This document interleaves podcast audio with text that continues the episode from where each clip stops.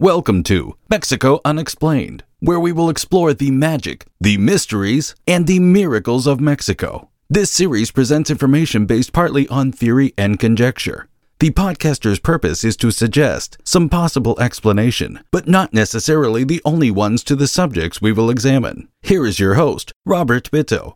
Welcome, and muy bienvenidos to episode number 148 of Mexico Unexplained where we examine the magic, the mysteries, and the miracles of Mexico. I'm your host, Robert Bitto. In 1887, a year after the organization's founding, the American Kennel Club had an interesting dog on its registry of purebreds. The dog's name was Me Too, and its listed breed was Mexican Hairless. Americans paid little attention to this type of dog until October 19, 1940, when a Mexican hairless dog named Chinito Jr. became an American Kennel Club champion. The owner of the 1940 champion dog, an eccentric New York socialite named Valeska Radke, must have wowed the AKC with her unusual canine but the interest in this breed in the United States was either short lived or non existent.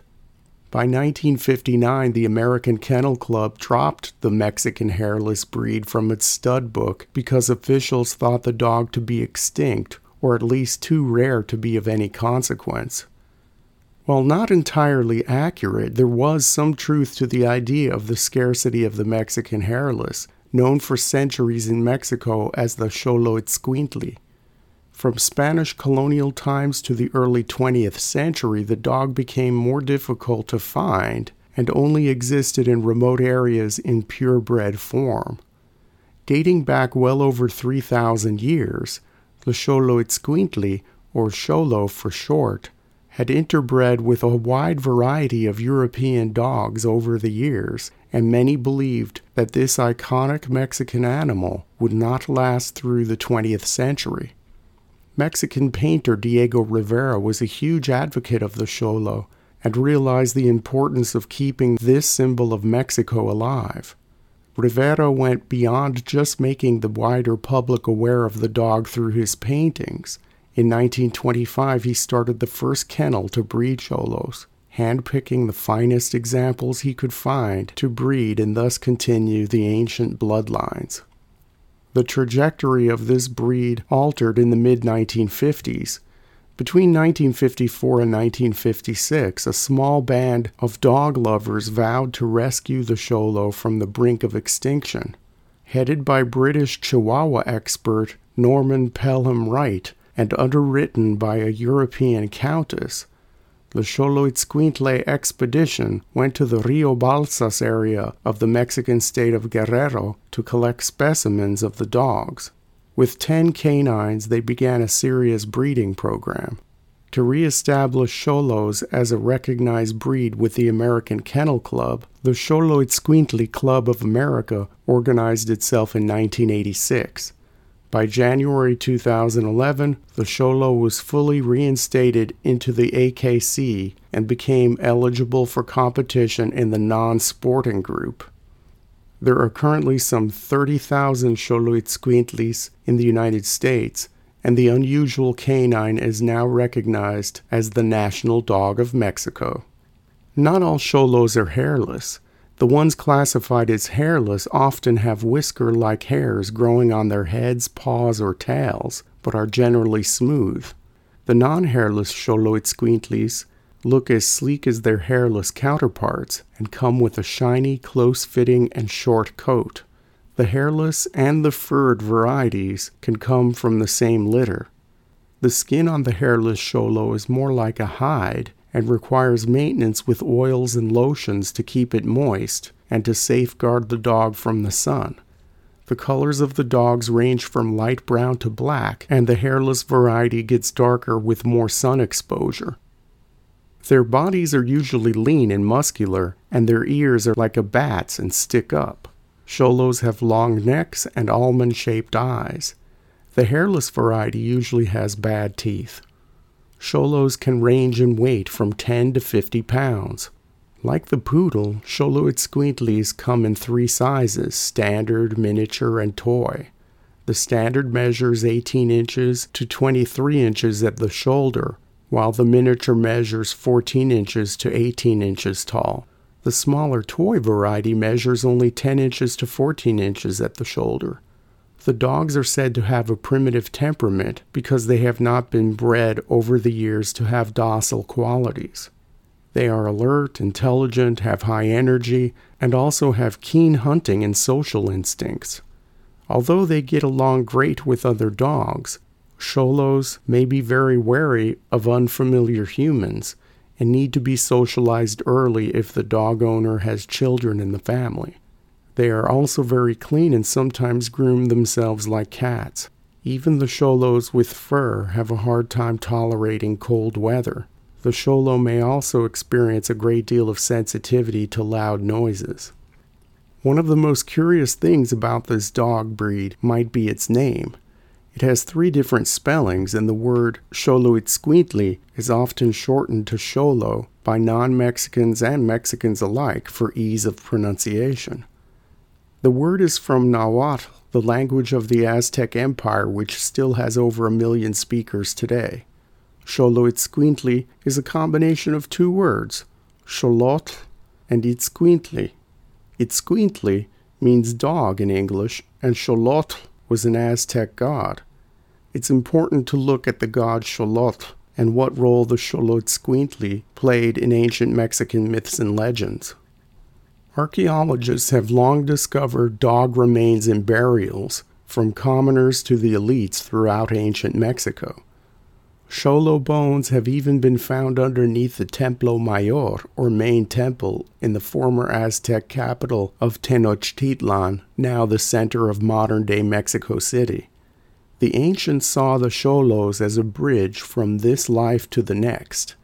In many cases, on the death of a family member, the survivors would sacrifice a dog that was close to the deceased and bury it along with him or her. The loyal dog of the earthly life would help its master travel to the afterlife, the Aztec underworld called Mictlan.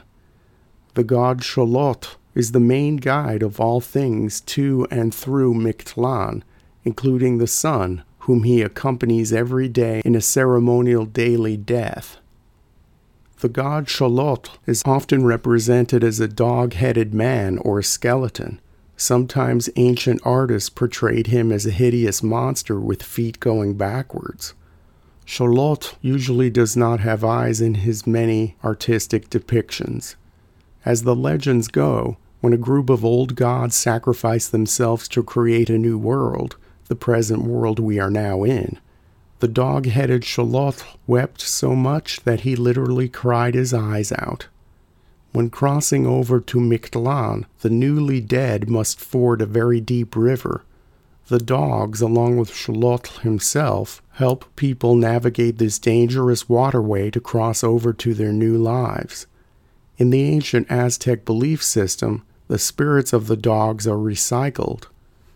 According to the legends, the Xoloitzcuintlis with patchy hair, the ones prone to win ugly dog competitions nowadays, are the dogs that have been reincarnated many times and have made the journey to the underworld often. The elites thus desired the patchy haired dogs more than the sleek and completely hairless ones because these dogs had more experience with all things afterlife. The Aztecs were not the only culture in ancient Mexico to revere the Xoloitzcuintli. The Toltecs and the Maya and assorted smaller cultures in central Mexico also held the dog in high regard.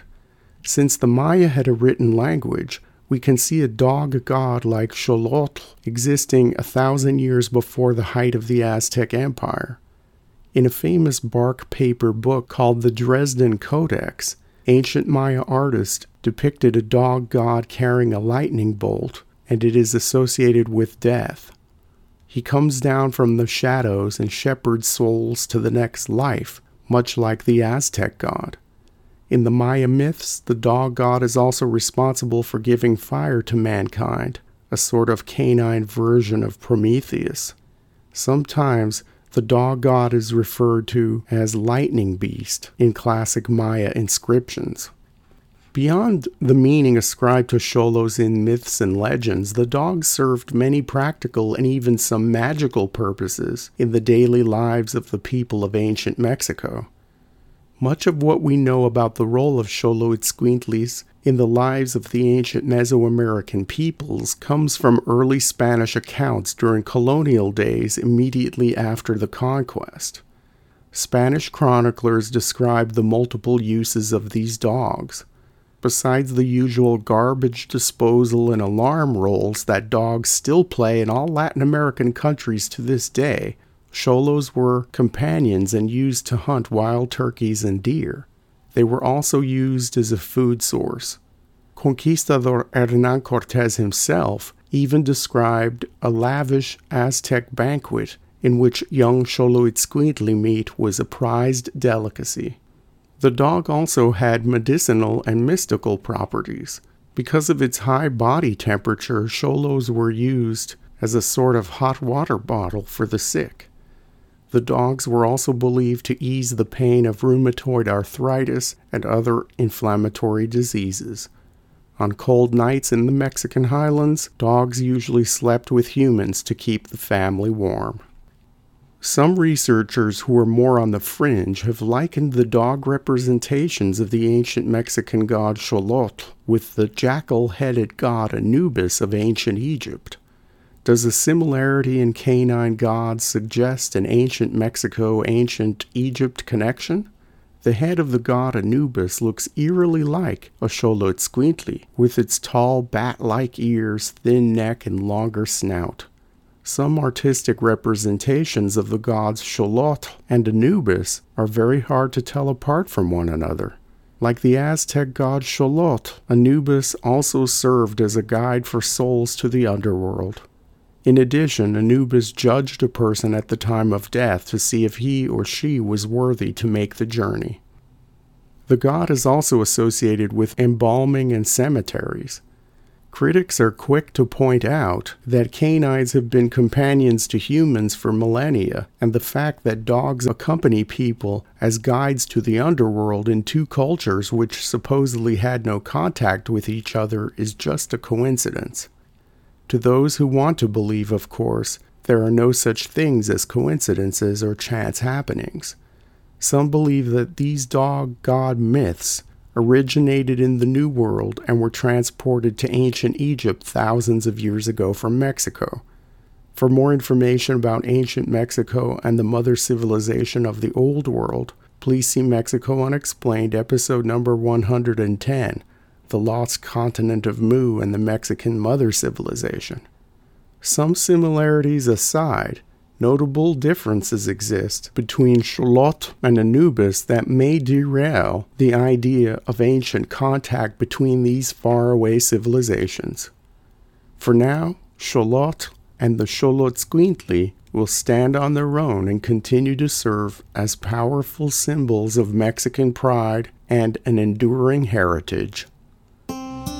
Thank you once again for listening to another episode of Mexico Unexplained. Remember to like and subscribe to us on YouTube and follow us on Twitter. Tell your friends by sharing these shows with others please go to our website, MexicoUnexplained.com, for references, illustrations, and for free access to transcripts of past shows. Please visit Amazon.com to purchase the book Mexico Unexplained to get a hard copy of the magic, the mysteries, and the miracles of Mexico. We appreciate your kind attention once again. Until next time, thank you and gracias. Thank you for listening to another episode of Mexico Unexplained with host Robert Bitto.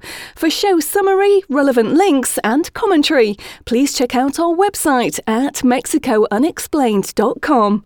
Like us on Facebook and be a part of the conversation. Adios and hasta la vista.